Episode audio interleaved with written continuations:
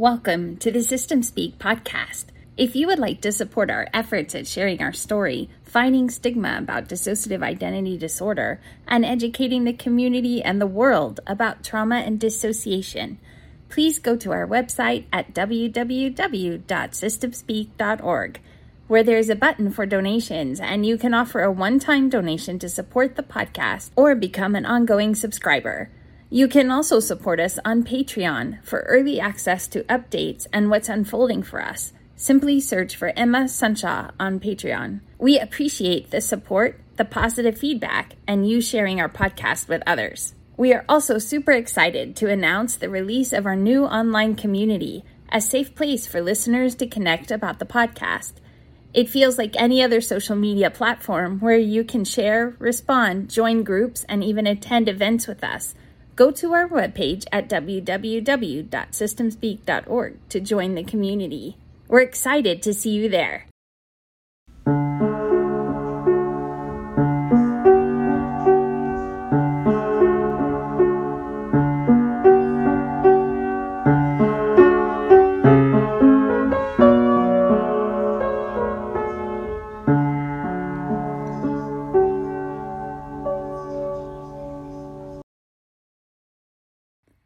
Kathleen Adams has been practicing as a clinical psychologist since 1977. She works with children, adolescents, and adults. Her current focus is developmental trauma. She has worked extensively with all forms of trauma and dissociation. She has a book coming out with Routledge called Attuned Treatment of Developmental Trauma High Functioning, Not Abused People Living Outside of Time. She recently presented two workshops on shame and abject states at the ISSTD conference in Seattle. The material she is covering today on abject states, OSDD, and dead states is available to you on her website, KathleenAdamsPhD.com. Welcome, Kathleen Adams. Please note that this episode contains a trigger warning as she gives specific examples from case studies of kinds of abuse causing shame. A few of these are rather graphic. As always, please care for yourself during and after listening to the podcast. Thank you. Hi, I'm Kate Adams, aka Kathleen Adams. Kate is either an alter or my nickname. Take your pick. At, at my very first ISSTD conference in the 80s, I picked up my materials and they said, Oh, you already picked them up. Turns out there's another Kathleen Adams that was at the conference. And so the running joke that that year was that there were there that we each were each other's alters. But unfortunately, I'm five foot one and she's five foot eleven, and so it, it didn't fly. we didn't. But but they insisted that I had already picked up my materials, and I insisted that I hadn't, and we finally worked it out. So, as you can tell, I'm a storyteller, and I have lots of stories to tell. And I hope that my stories are informative as well as entertaining. So, I understand that about half of you are therapists, and about half of you are just really interested in the whole topic of dissociation. And so I'm honored. I didn't realize that this were there was such a large following, and I'm so proud of Emma Emma and I met at ISSTD a week ago in in Seattle. Well, that's the thing. I I got to meet you there, which was lovely. But also, when I heard you speak, it's so. I still don't have words for it. I've gone back to watch part of it twice, and it clearly is touching something I need to address in therapy privately because I can't retain it. It's not staying where I can I can't access it. It just keeps slipping through. But it was so profound and this whole concept of abject shame or abject suffering was not something I had even heard of before. And so part of me, it was one of those moments where I was irritated that I had my education in these recent decades where it's not as good as the education people used to get, but also just this moment of gratitude of discovering what I'm stumbling on and, and what you were sharing. And I know you have a book coming, and we're going to talk about all of those things. but where do you even want to start with that? People aren't going to be familiar with the term abject experience. And I'm, I'm going to talk about how one develops dissociative traits without abuse to start.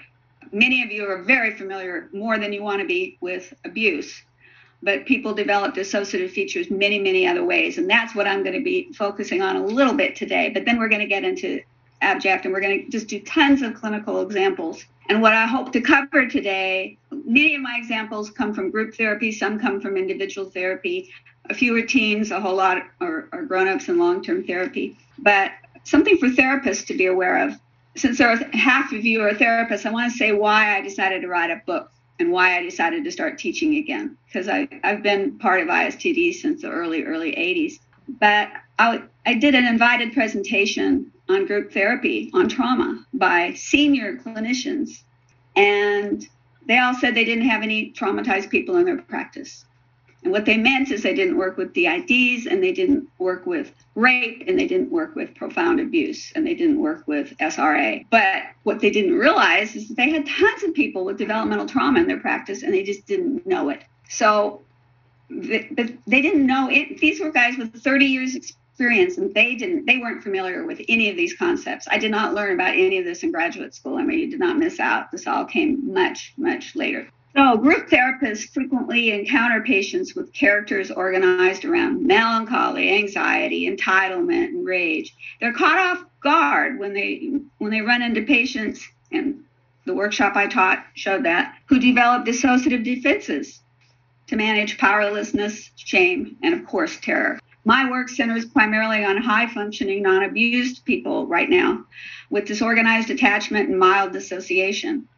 And Judith Herman, forever ago, in her book Courage to Heal, that was the 60s or 70s, uh, she was the first one to point out, I think, that shame is incredibly important to the development of disorganized attachment. And disorganized attachment is incredibly important to the development of dissociative defenses, whether or not you're abused. There's a piece of research that nobody knows about because it wasn't allowed to be published.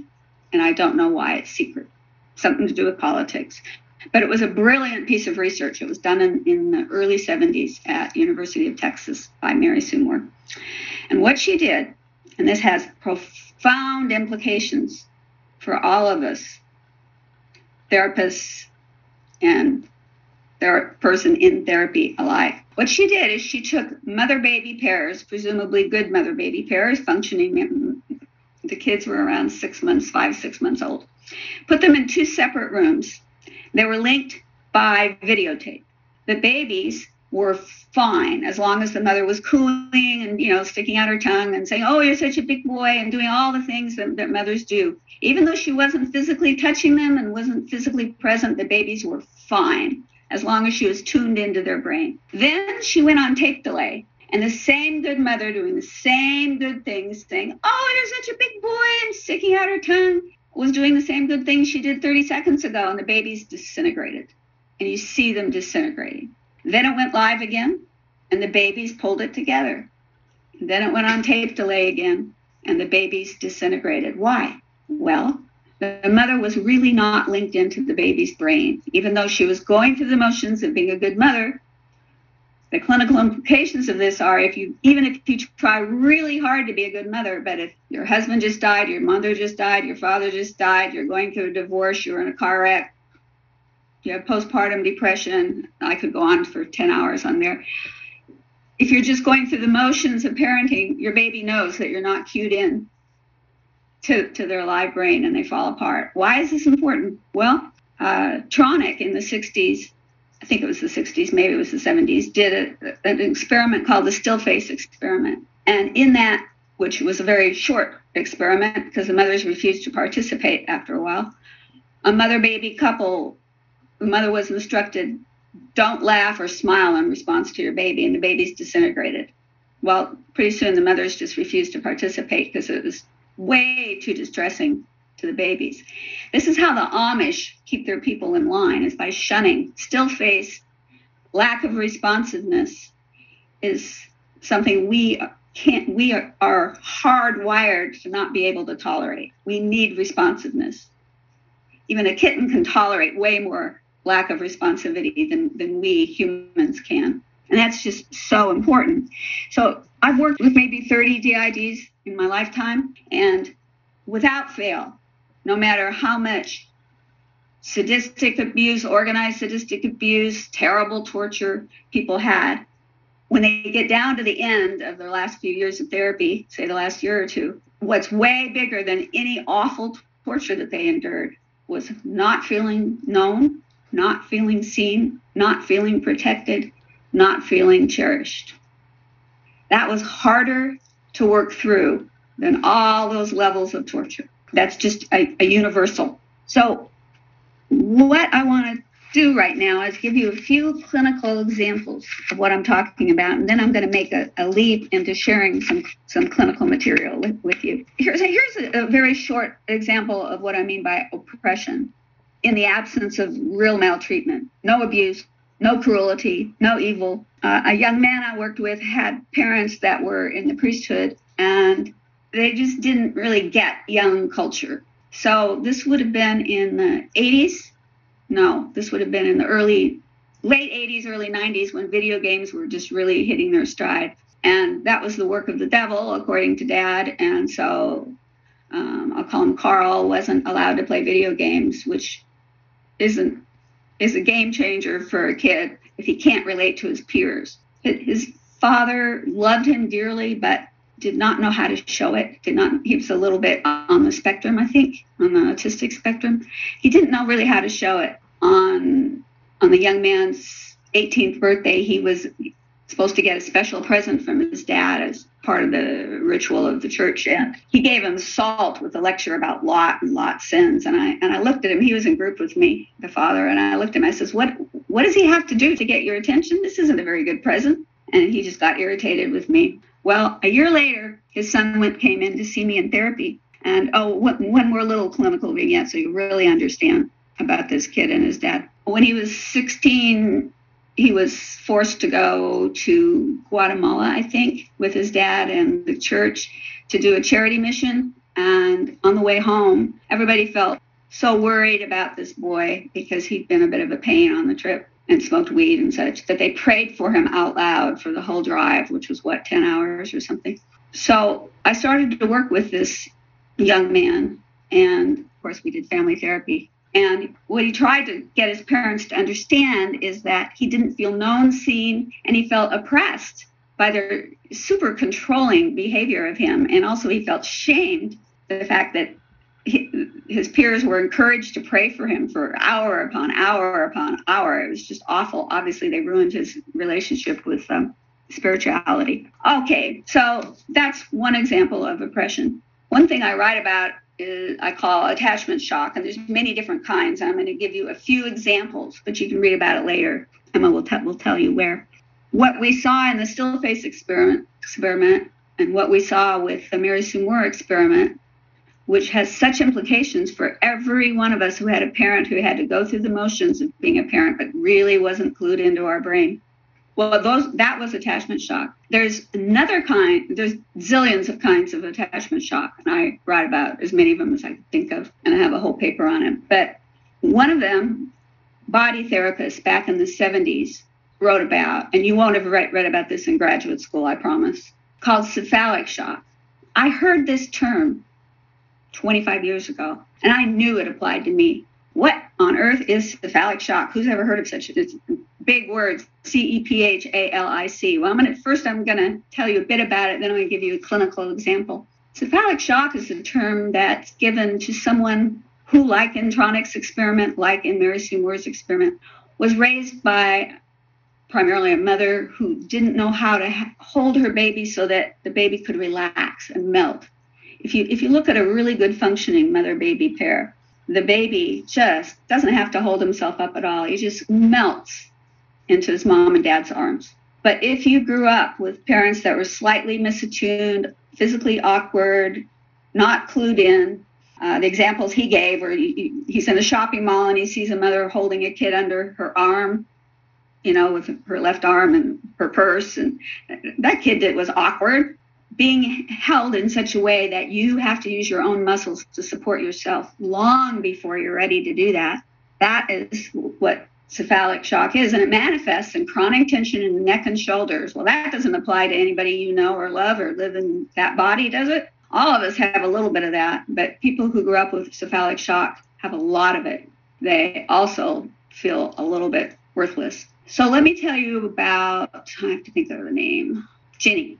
Obviously, I'm not using real names here. Jenny grew up very beloved in a family that just very bonded, super close to her sisters but her mother had had postpartum psychosis while she was recovering in the hospital, and her mother, her the mother's mother died during that period.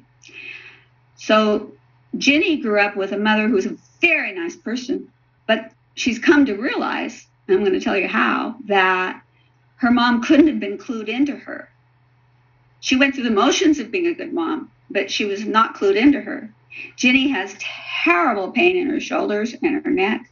She's very insecure. She has the boyfriend of all boyfriends. He's awesome.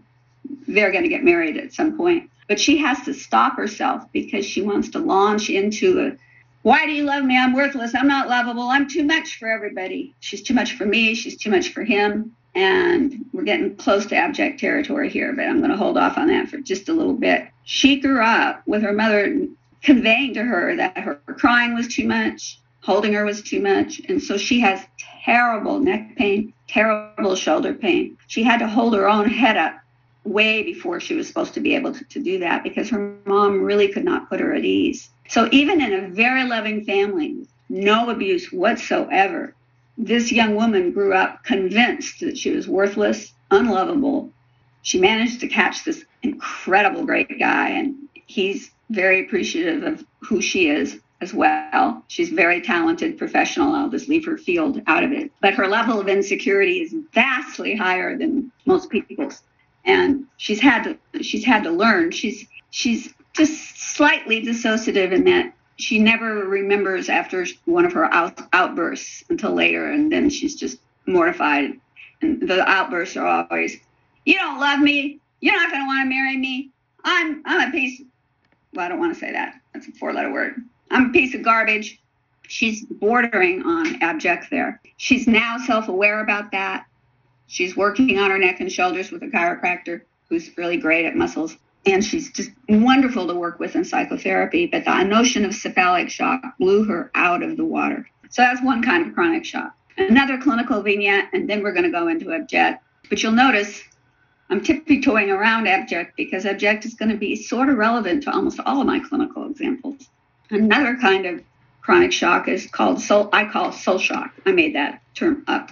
And here's an example of developmental trauma and how it can evolve into very dangerous situations. Frank was a young man who grew up in a wealthy family that was just incredibly dysfunctional and also sort of troubled. The mother had I think it was cerebral palsy. It might have been MS. It was long ago and I don't remember.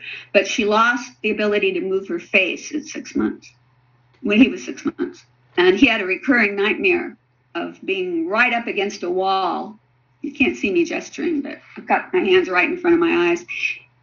He grew up right with this dream of being facing this wall that wouldn't move, and he'd wake up screaming all the time from, from that she didn't know how to be clued into him and she couldn't use her voice somehow to, to compensate. She had trouble talking as well. The father had massive strokes. This young man, Frank, didn't have a bedroom of his own. He watched his dad go through stroke after stroke. The family had to move multiple times. He never knew why everybody was moving. He felt like the family cat who was just thrown in a carrier and moved from, from house to house. So, anyway, when he was around 10, getting back to soul shock, the point here, he was walking home from school with one of his buds and uh, older kids. You know, he was probably fifth grade, and these were like old, really cool kids, seventh graders or something. They said, "Hey, we got a spaceship in our basement. You want to see?" Well, he said, "Sure." So they said, "Why don't you and your friend come on over?" So they did. Went down in the basement, only to spend the next half hour he and his friend watching each other be tied down and shocked. Somehow this chair was wired to electricity, and so they got shocked. It wasn't lethal, wasn't even quite at the level of torture, for those of you who are very familiar with that, but it was still horribly terrifying and unpleasant. And watching each other was almost as bad. Well, I, I think he tried to tell his family about that, but it, they didn't do anything about it. So fast forward about 10 years, maybe a little bit more, 11, 12 years, and he's a, he's a, he's in a fraternity at college. Very smart kid, engaging. One of his frat brothers invited a friend over, and the friend said, "Hey, want to have a really cool experience? There's this thing called acid. I'm going to drive you out to the lake, and I'm going to really take care of you. It's important that your first trip be very safe." So that you can just explore your internal world. He said, Well, that sounds really fun. Okay. He said, I'll take great care of you. Well, the guy was a sociopath. So what he did was to um, basically mind rape poor Frank for the next 12 hours. He told him God didn't love him anymore. His mother didn't love him. He was going to go to hell. And he, since Frank was tripping, he, he couldn't reality test. And he was sort of in this guy's clutches for 12 hours. And just the structure that the uh, serial killers use. And these boys in the spaceship adventure and also in the menticide, the acid menticide, um, use the same techniques that serial killers use to entice their victims. It's just fortunately Frank wasn't murdered, but he certainly experienced really terrifying stuff, and the soul was shocked right out of his body. He was mildly dissociative, and you can read about him in uh, Falling Forever, The of Chronic Shock. It's on my website. Emma will give you that later. So he didn't present as abject. I'm going to give you an example of abject, but he certainly felt abject a lot of times. Abject is, Emma was bemoaning the fact that she didn't learn about this in school. This is such a complex topic. The woman who wrote about abject was named Kristeva. She wrote a book called The Power of Horror.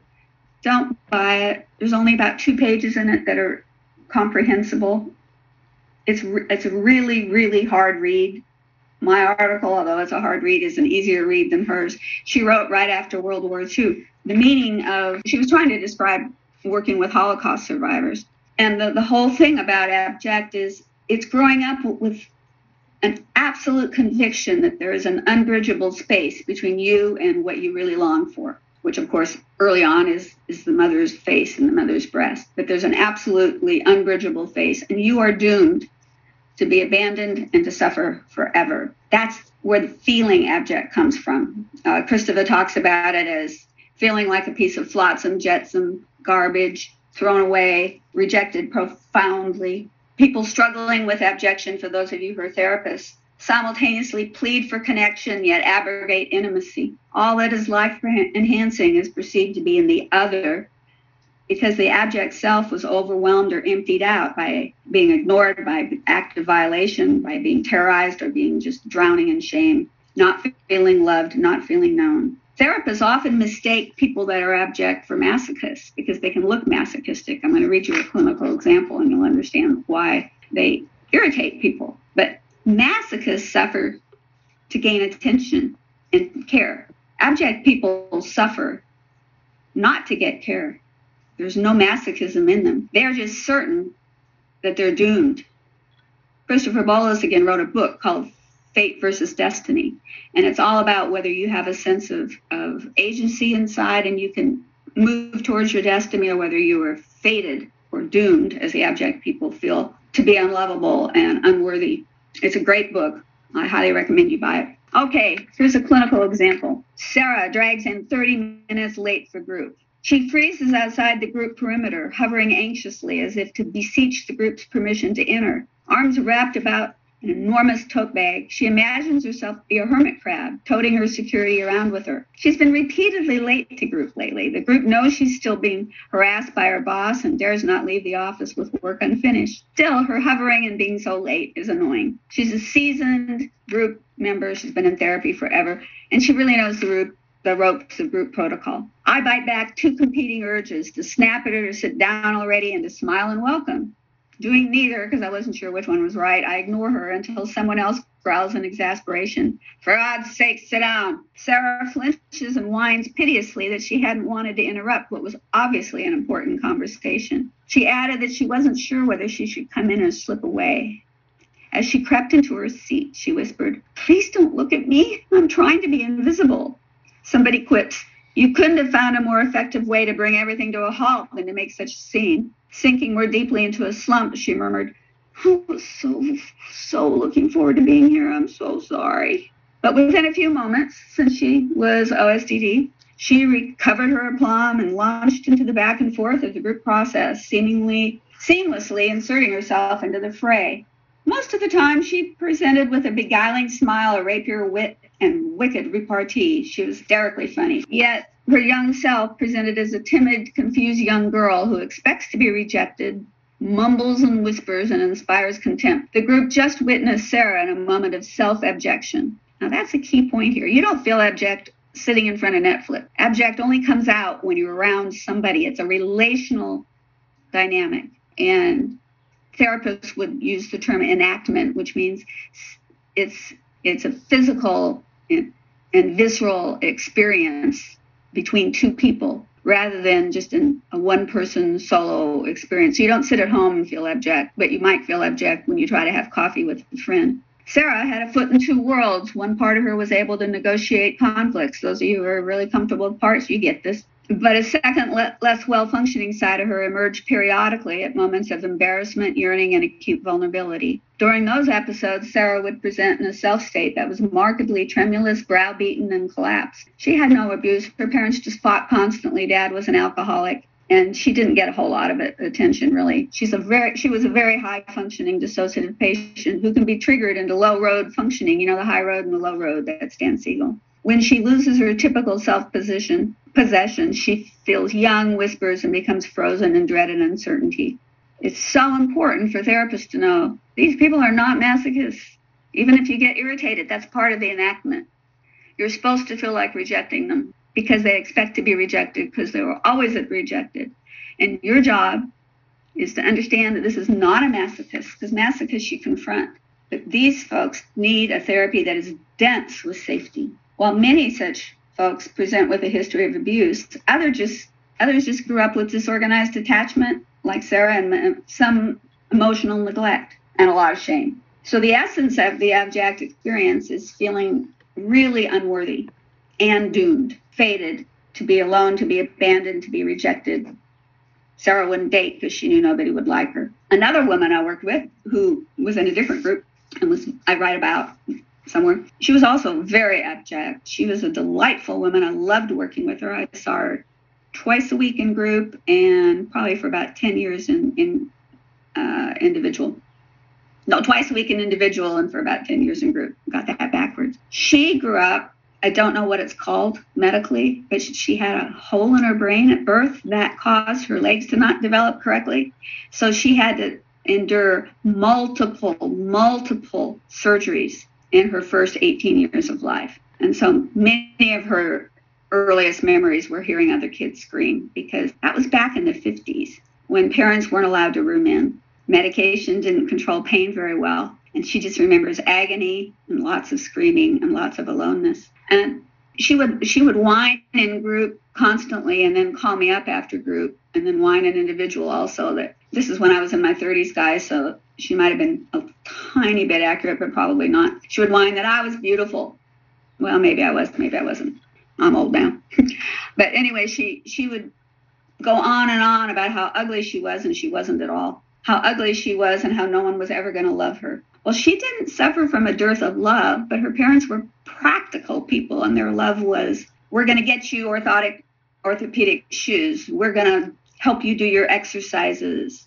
But she essentially grew up with her face pressed against the glass, watching everybody else have fun. She didn't know how to, she couldn't play foursquare. She couldn't play volleyball. She couldn't go dancing. She couldn't even hardly go for a walk. She had all these ap- medical apparatus on her legs. Um, her early life was really despairing. And so she would present with me in an abject state and keep that going over the phone for as, for as long as she, as she could. What happens in group, and there are a lot of group experts who would swear by this, I'm not sure this is true, but I'll, I'll tell you what they say, is that the, the group experts say that you cannot heal shame without a group. I'm not sure that's true, but I, I do know that if you struggle with a lot of shame, it really helps to have others around you who also struggle with shame, who can help you work your way out of it. There needs to be a we. And most people who feel abject and who grow up feeling worthless don't ever experience we. Their family wasn't a we. There was never, I can't wait to get home. there was no safe place. Sarah used to ask, what if what if there's nothing between the frying pan and the fire? What if there's just no safe place at all? The presence of the abject, Christopher says, causes us to flinch away, recoil, and reject. The black hole, the abyss, the place in which all meaning collapses. In the grip of abject feelings, you feel unworthy, unlovable, and in despair, utter despair about the situation ever changing. Implicit memories of helplessness, dread, horror, rejection, things going wrong are activated neurologically and communicated via posture, voice, and words. Abjection is a powerful neural network combining cognitive, behavioral, and neurophysiological components, sensory images of past experience, recollection of strong aversive emotions and over arousal. But self abjection, like I said, it's an interpersonal communication, it's an enactment of impossible need. The underlying worldview of abject self states is based on the realization, and many of the DID folks that I loved and worked with, I love my patients, but had parts with names like worthless, ugly, I'm sure you all can relate. The underlying worldview of abject self states is based on the realization that one's being was formed in the face of the impossible, the unnatural, the unthinkable, and the unspeakable. Abjection of the self repels the other as ardently and adamantly as it simultaneously seeks connection. The abject individual defines himself by a certainty of unbridgeable space between himself and an unattainable, stupid psychoanalytic word object, an unattainable connection action, I'll say. During enactments, the, ob- the person that is longed for is perceived only as a m- movement of rejection or dejection through the self, the intangible ghost of a profoundly familiar rejecting other who inhabits oneself and becomes indistinguishable from it. Past blurs with present, as helpless yearning and embodied recoil from old rejections oscillate in the rhythm of doom. Sarah finally healed and was no was, was no longer object. She had a, a group that just really got her, um, and despite their annoyance with her, she really grew a whole whole whole lot over a number of years. One of the things that happens, particularly if you grow up with a level of shame that would make you abject, and shame, by the way, is just finally coming into its own. For those of you who are clinicians, there's a new book out just two months ago by Orit Epstein. He's the ed editor uh, called Shame Matters. It may be too technical for those of you who aren't therapists, but it, it's it's it's a great read. But they don't talk about. They need a chapter on dead voices and dead states. So let's let's talk about dead states and dead thoughts for a second. When I meet new patients, one of the, my standard questions, I, I, take a very detailed history. I have them talk, write about everything they've ever experienced that was tra- traumatic, including the death of, you know, their pet poodle when they were two. I mean, just tell me everything, write it all down. Dead voices in the group. Well, we're going to be reading. I'm going to be reading to you some some really interesting clinical examples about this and some clues for understanding about dead states.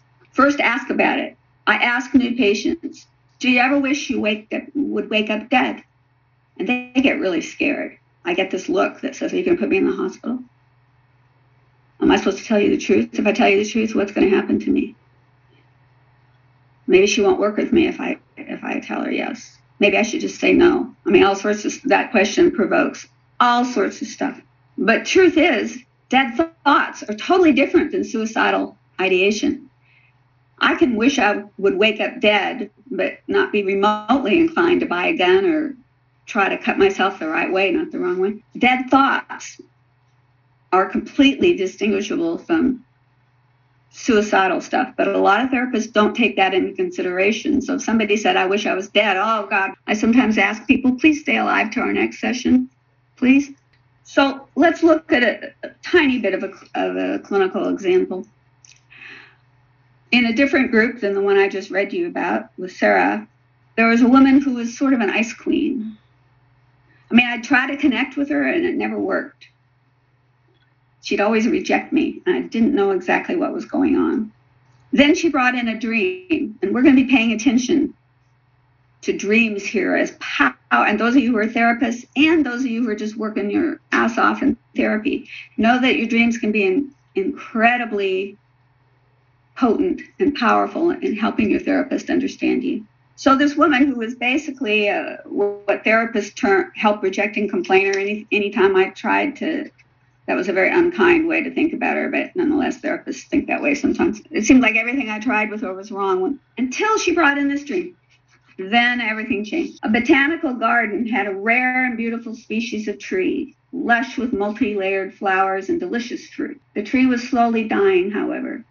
Unbeknownst to the caretakers of the botanical garden, the ground beneath this apparently healthy tree was frozen. The roots beneath the tree were rotting, starving, and desperate for nurturing attention. This dream heralded a shift in my work with this particular group. Not only did this patient have a starving, dying baby self that had been almost entirely dissociated, she was OSDD, but so did many of the other high functioning patients in this group. As the group began to work with dead thoughts, dead states, feeling dead, having dreams about dead parts, recurrent dreams and dream series they found would sometimes bear very useful clues to underlying states of emotional starvation and abject self states, as the story of Mariah will illustrate. But let me just make a comment to you about dream series. When, if you're lucky enough, it may not feel like luck, to have a dream that keeps coming back and coming back and coming back, track it and look for tiny shifts that are positive. I'll just give you a personal example. I had a recurring nightmare that just went on for years, and it's kind of just almost a trope at this point. I'm in grad school and I forgot to buy the books for the test, or I bought the books for the test, but they're in German, which I don't read, or I forgot to buy the books and I go to the bookstore and the bookstore is out of the books and the test is in two days and there's not enough time to cram, but I can't even find the books to cram. Or I can't find out where the test is being held, or I get to the test and it's in Japanese. Well, anyway, I had variations on that dream that went on for years and years and years. I guess grad school was kind of rough. But eventually, little changes began to happen in this dream series that I had. The first change that happened is somebody appeared in the bookstore to help me find the books I needed. And she said, Oh, yeah, these are in German, but I can find you the, the ones in English are over here. And started laughing like that. And just in the interest of time, I'm going to cut to the end. The very last one in this dream series, which had lasted a good 25 years, I think, was I'm checking out with my books at the cash register, and the gal looks at me and she says, Hey, don't you already have your doctorate? You don't need these books. And that was the end of that dream. So pay attention to little shifts in, in your dreams that are part of a, a dream series. So, Mariah, despite her liveliness and vitality under other circumstances, Mar- Mariah had wept wordlessly and silently in group since her entry. She had always felt desperate, abject, and alone. A history of early childhood deprivation was activated most recently by the death of her cat just before she entered group. Her bonding figure had been a purring cat, as her mother had had, she was not abused, as her mother had had intermittent psychotic states and was emotionally rejecting and chaotic. As she listened to the dead self subgroup, subgroup is just a portion of a group that identifies with one feeling as opposed to a different feeling that they're bonding around co experiencing. She be- finally began to understand about the dead part of herself her face began to animate for the first time and she stopped crying. She suddenly remembered a piece of history she hadn't thought about in years. As a toddler, she had stopped speaking when her mother went away again to a psychiatric facility. She was left in the care of uh, not very nurturing grandparents for several years. Her vitality had withered on the vine until the family cat began to share her crib with her. So, fast forward to the present of this writing, her vitality had withered on the vine until the family, of course, she was now decimated since the death of her 20 year old cat. Her psychic skin, that's a concept by Anzieu, a French guy. Reading it in the original is impossible, but just kind of get the idea that your our psychic skin is a container that holds our mental contents together. And she didn't have much of one. Although her dead self did not vanish with this realization, she began to make room for this part of herself without becoming her or enacting her any longer. And she had compassion for the shocked silence of the toddler within. This is a recurring dream series from Mariah that illustrates the prominence of her dead self states. In an early version of the dream, this is just verbatim, I kept turtles in a terrarium. No matter how hard I tried, the turtles turned black until I find them dead. I feed them the wrong food or too much raw meat, and the water turns poisonous and murky, and they shrivel up and die. In another version of the dream, I reach into the china cabinet only to find a shriveled up, dying baby on the plate. It's suffering so much I can hardly stand to touch it or even look at it. I pick it up in horror, and it looks at me, chastising me with its eyes, turns black, and dies.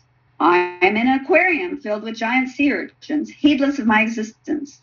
I'm a little fish, and all I'm trying to do is desperately stay out of the sea urchin's way. No matter where I turn, there are more giant sea urchins bobbing about. There is no safe place. So abject affects are so difficult to tolerate. They make us feel dead, and they're encased in sort of dissociative islands that interfere with intimacy. Abjection is an unbearable preverbal state in which only need exists along with an active sense of being jettisoned, repelled, and repellent. To feel abject is to plunge relentlessly into the horror of the black hole of meaninglessness, of non existence. Or to quote a famous analyst named Grotstein, who used to write about stuff called the black hole, an awesome force of powerlessness, of defect, of nothingness, of zero-ness, expressed not just as a static emptiness, but as an implosive, centripetal pull into the void. The black hole of abjection embodies relentless despair about the possibility of being helped or soothed. I'm going to reread that sentence because it's probably the key sentence.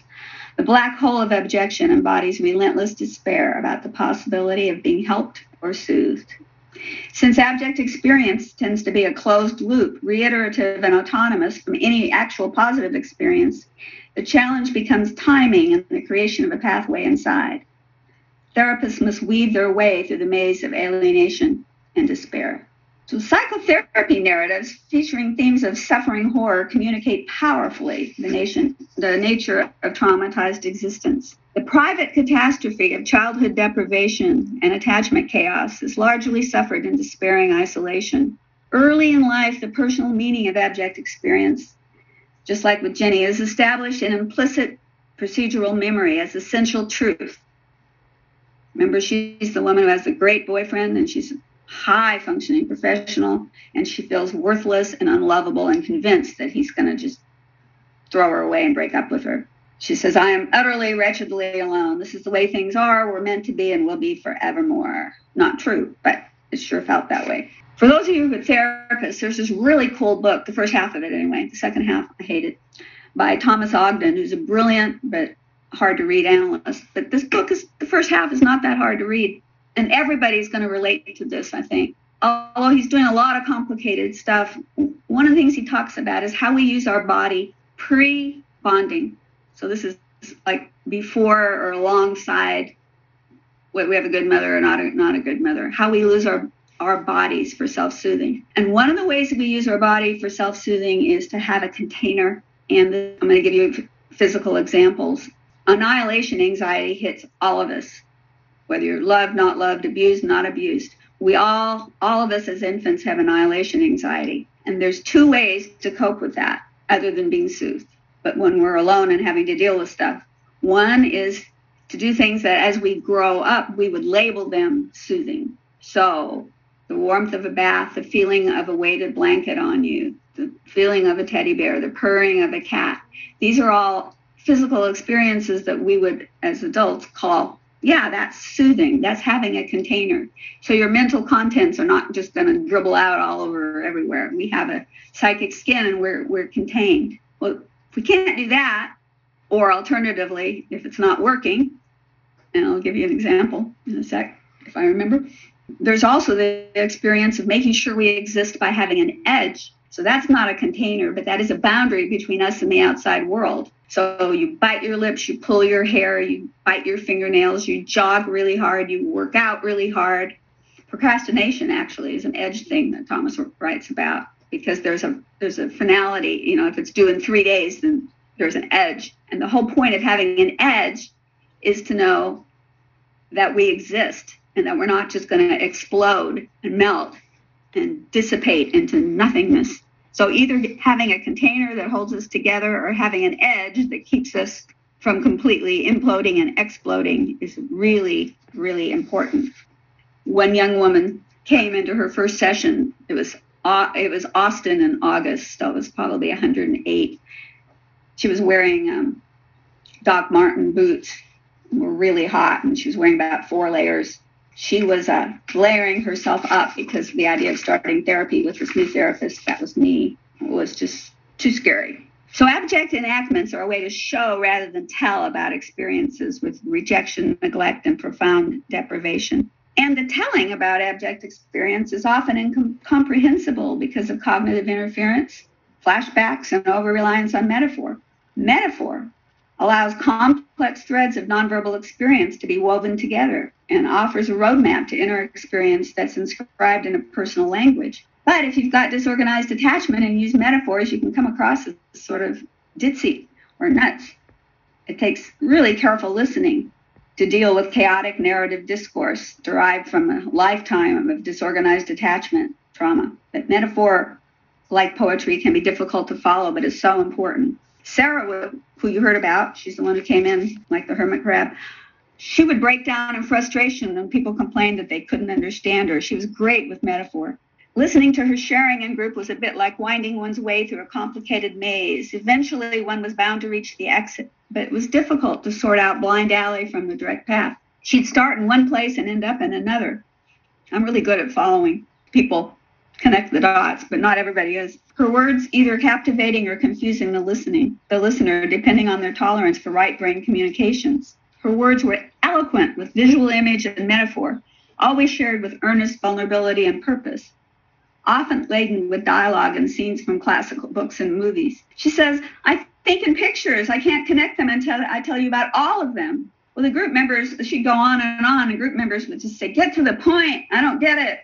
When group members would express their confusion about what exactly she was trying to talk about, she'd flinch and pull away, collapse into an abject, alienated humiliation that's all too familiar to her from her school days. Her mother would send her to school, refusing to pay for the class photos until the teacher sent them home. The teacher would yell at Sarah for not bringing money and wouldn't send them home until the mother sent money. I mean, you get it. Okay, so let's look at metaphor as a powerful communication, just like we looked at dreams a minute ago.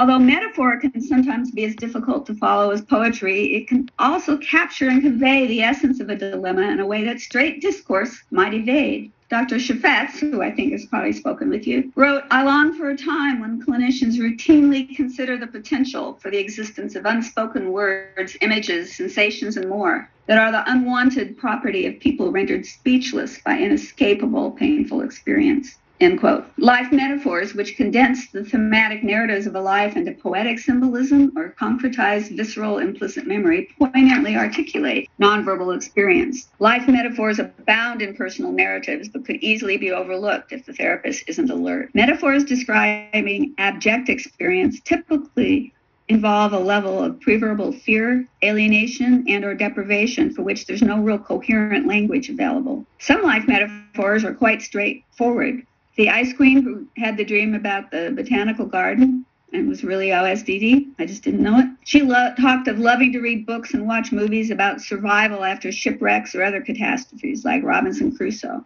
Other kinds of life metaphors can be difficult to decipher because of the gaps and tangles extant in incoherent narrative.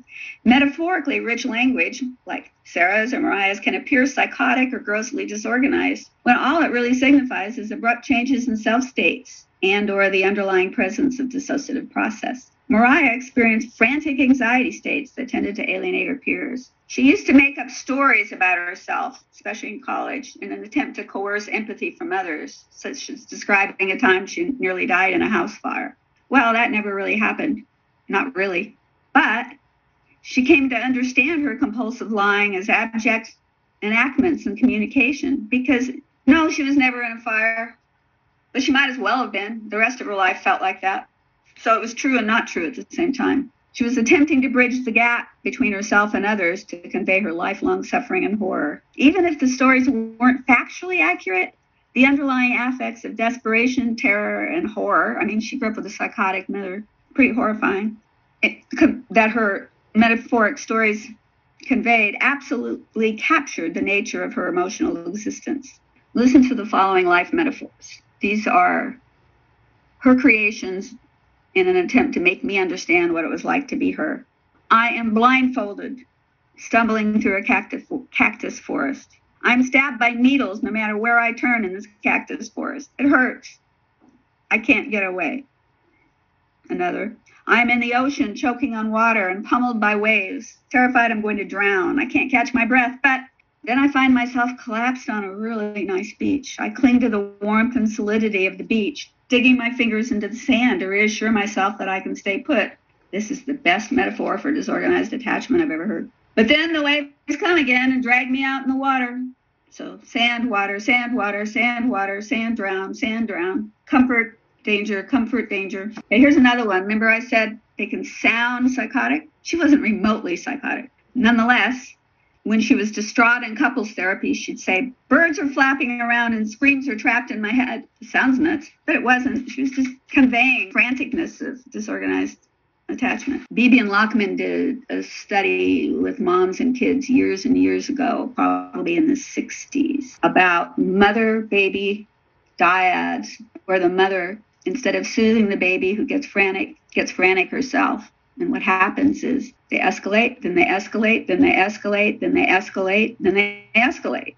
So mother and child get dysregulated. That's probably a mother with disorganized attachment and a baby who's developing a whole lot of disorganized attachment, and it just keeps on escalating.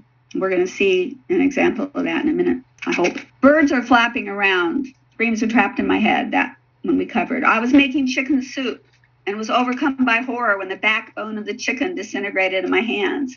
What was holding me together? Could I disintegrate like that? Or here's the Beebe and Lachmann story that I was hoping we'd get to.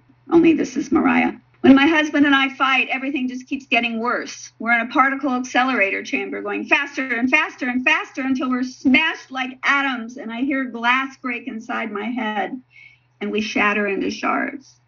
Sounds psychotic, but it isn't. It was just a metaphor that really captured the essence of her husband didn't know how to soothe. She didn't know how to really ask for soothing other than just to get frantic.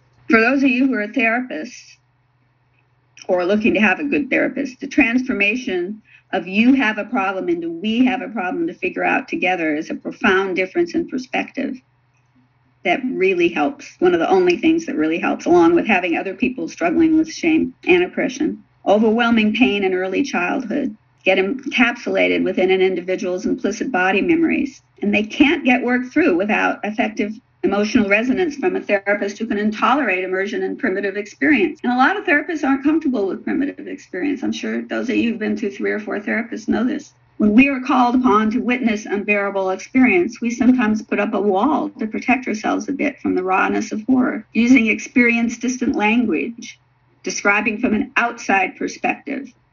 That was Kohut in the 70s. Instead of using experience near language, if we describe it from the outset, you must feel like this. Well, that's not going to fly. That's not going to go anywhere. The consequence is that our most vulnerable patients end up feeling more abject and alone. With people who experience little attunement or interactive repair in childhood, it's vital to discover that someone's available who's interested in knowing what it likes to be you. So now we're going to talk about Scott for a little bit. Scott is a teenager who actually just graduated from therapy this week, but I've worked with him for about four years. His parents are super cool. They're well known here in Austin. They're really loving people. When he was a, mm, six months, four months, six months, 12 months, for about two years in there in the toddler stage, for unknown reasons, uh, he was subjected to well over a hundred spinal taps, and they all failed. They couldn't get what they needed from him, and they kept repeating it and repeating it. The mother who's very sensitive emotionally, she was just so tortured by her son's suffering that she just left the room and at one point passed out. I mean, it was just so overwhelming for her. So this kid had had become what looked like a juvenile delinquent. I mean, he was a master thief. He was great at creeping into his parents' bedroom. He'd crawl up like Spider-Man the side of the house and wait till they weren't in their bedroom and drop through a way up high window you can't see me gesturing, but way up high window. And he had memorized the code to their safe and he'd write down a credit card number and order stuff off of Amazon. At first, it was stuff like knives, but then it was stuff like video games and stuff. And they were at their wits' end with him. So they sent him to me because I'm known that I, I can well known for, for dealing with complicated people.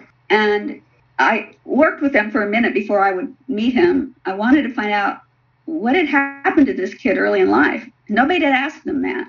And please ask people about what happened to you early in life or what happened to your child early in life. I mean, sometimes they'll say nothing, but this was pretty big deal, the spinal tap thing. He turns out he was also uh, lactose intolerant, and so any of the formulas or anything he was given, he was highly allergic to. So he also had chronic colic. So what's going on with this kid? I, I tested him. I do the Rorschach and the TAT, and his results were so alarming. I was shaken to my core. It was essentially the results I would get from a serial killer to be, except that he'd grown up with this really loving family.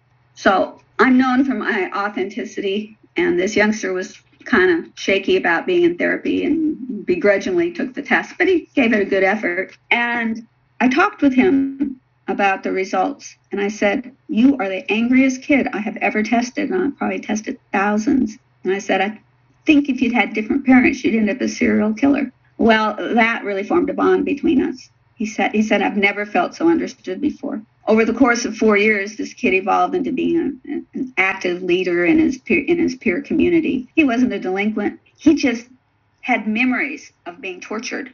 Granted, there were no bad guys in this picture, but nonetheless, he had memories of be, body memories of being tortured, and he was darned if he was going to have anybody in control of him. And his father had had a slightly emotionally abusive father himself, so he was prone to yelling and shaming and contempting. Once threw the kid on the floor and rolled him over like you do a dog, I think, when he was being disobedient. But essentially, no, no abuse or anything like, like that in this family. And he was deeply loved, but the father was always frustrated with him until we began to understand what was really going on with this kid's insistence on being in control. So testing for me was a way into this youngster's psyche, and I don't, I don't think he really would have been willing to work with me if we hadn't had that te- testing experience and if I hadn't told him what I found. He felt so understood. So although he doesn't get formally abject, he's just terrified of anybody taking control of him. People struggling with this kind of experience don't simply want to be understood, they need to be met and understood. Famous analyst named Akhtar in the 90s said, while frustration of wishes might promote growth, frustration of real need results in structural disintegration of the self. In abject enactments, both patient and therapist, or husband and wife, are stirred up at the same psychic level. Both are invited to endure the terror and dread of annihilation. When our work begins to slide, uh, that's talking th- about therapists, when our work begins to slide into the abyss despite our best efforts, we may fail our patients in three primary ways dropping them, you all know that one, withdrawing from them, know that one too, or trying to get them to stop suffering. Famous man who just died named Philip Bromberg wrote a wonderful chapter Everything he wrote is wonderful. When we offer our reality of a problem, treating messes as mere potholes that the therapy must bump across, we ignore the abyss that our patients were falling into. Sarah and I had had a falling out over um, billing. She just got hysterically frustrated with me, and it turns out I just wasn't understanding and listening to her as well as I should have. Well, I, I want to end on a really positive note. This has been a tough podcast to listen to. I understand why Emma had to listen to my talk over and over again because it, it, it's pretty dense. But what I find most helpful, besides really being there emotionally, is to comment on really small positive shifts that people are making. It's so easy to feel I'm not getting anywhere. I'm just trapped in this. Or as a friend of mine said, uh, yeah, you're trapped in a tunnel. It's a long, twisty tunnel, but there's still light at the end of the tunnel. You just can't see it yet. And I think it's my job to see that there's going to be light at the end of the tr- end of that tunnel, and to notice the really small shifts that you, you are making in your efforts to grow. Psych- psychic growth occurs at a snail's pace. I don't care how evidence-based treatment lauds their successes you don't change this kind of stuff in two months of cognitive behavioral therapy. Psychic growth, psychic growth occurs at a snail's pace. We need to envision our patients' future selves until they can actualize bits of their true destiny. We spotlight hope and perseverance. Now our patients are no longer forlorn, abject, and alone. They're part of a we that's paying attention. It's important to be part of a we. I think in forming system speak, Emma created a we for all of us. And I wish you all the best. If you all are captivated, intrigued, interested, alarmed, or curious about all this stuff, um, I have a website, KathleenAdamsPhD.com, and the two group articles that I uh, wrote that I read to you little bits of are on there. They're also coming out in a book that'll come out later this year called Attuned Treatment of Developmental Trauma in Non Abused High Functioning People Living Outside of Time. It's been an honor to be with you today. I hope I covered the right amount of material, and I wish you all the best. And I'm so proud of this work that you've accomplished, Emma. This is amazing. Thank you so much.